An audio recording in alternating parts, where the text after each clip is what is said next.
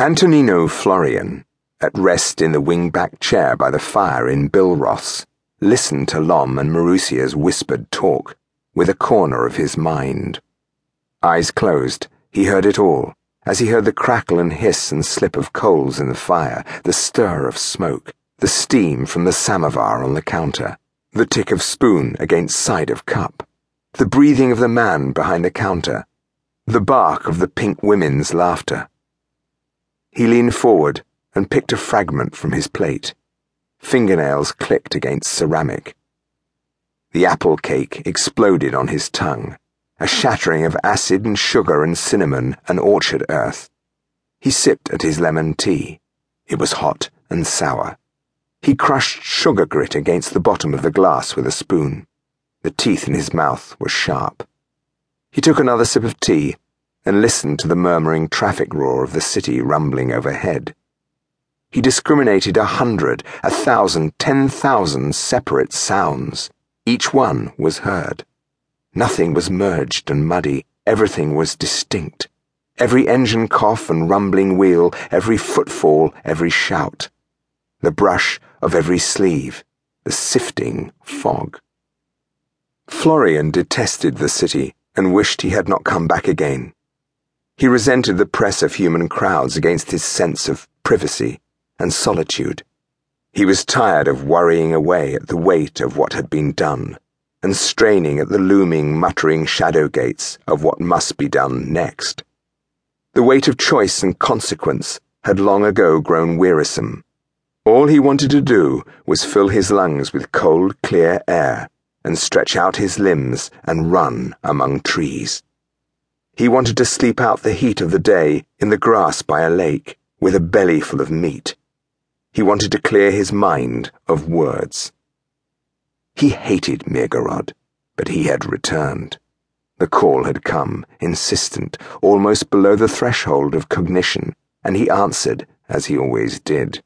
He'd sensed the mind of the living angel fallen in the forest, the terrible widening horror of its seeping poison and he'd felt the movement in the Pollandore, the opening of many new possibilities. He had no choice but to make the long journey to Mirgorod again, because this was a moment of turning. And now he considered his own choices once more, as he had done already several times that morning.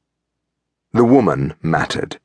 She was a maker of difference, an agent of change but it wasn't yet clear what her effect would be. Influences from the forest were driving her towards the Pollandore, and that made him uneasy.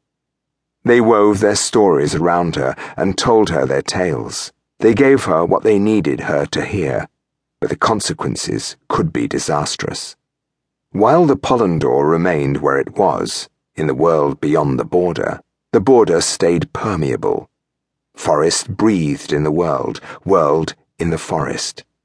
But if the Pollandore was touched, that would be the end of it.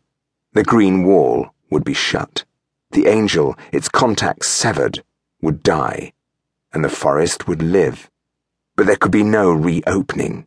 The forest would be gone from the world. Was that what the minds from the forest at work here intended? He would not let it happen. He would intervene first. If necessary, he would kill the woman. Yet the Pollandore itself drew the woman forward for purposes of its own. It was murky. Florian could not see. He didn't know what he should do. The woman and the man who was with her got up to go. They didn't look at him as they left, and he didn't move to follow. There was no need. He could find that man again any time he needed. He was opened up. There was no other word for it. It was shocking to encounter. This man's involvement in the unfolding pattern had thrown Florian off balance. He was something completely unexpected, something new and unpredictable, a mixing of forest and the stain of angel flesh, such as Florian had never known before. And there was strength in him.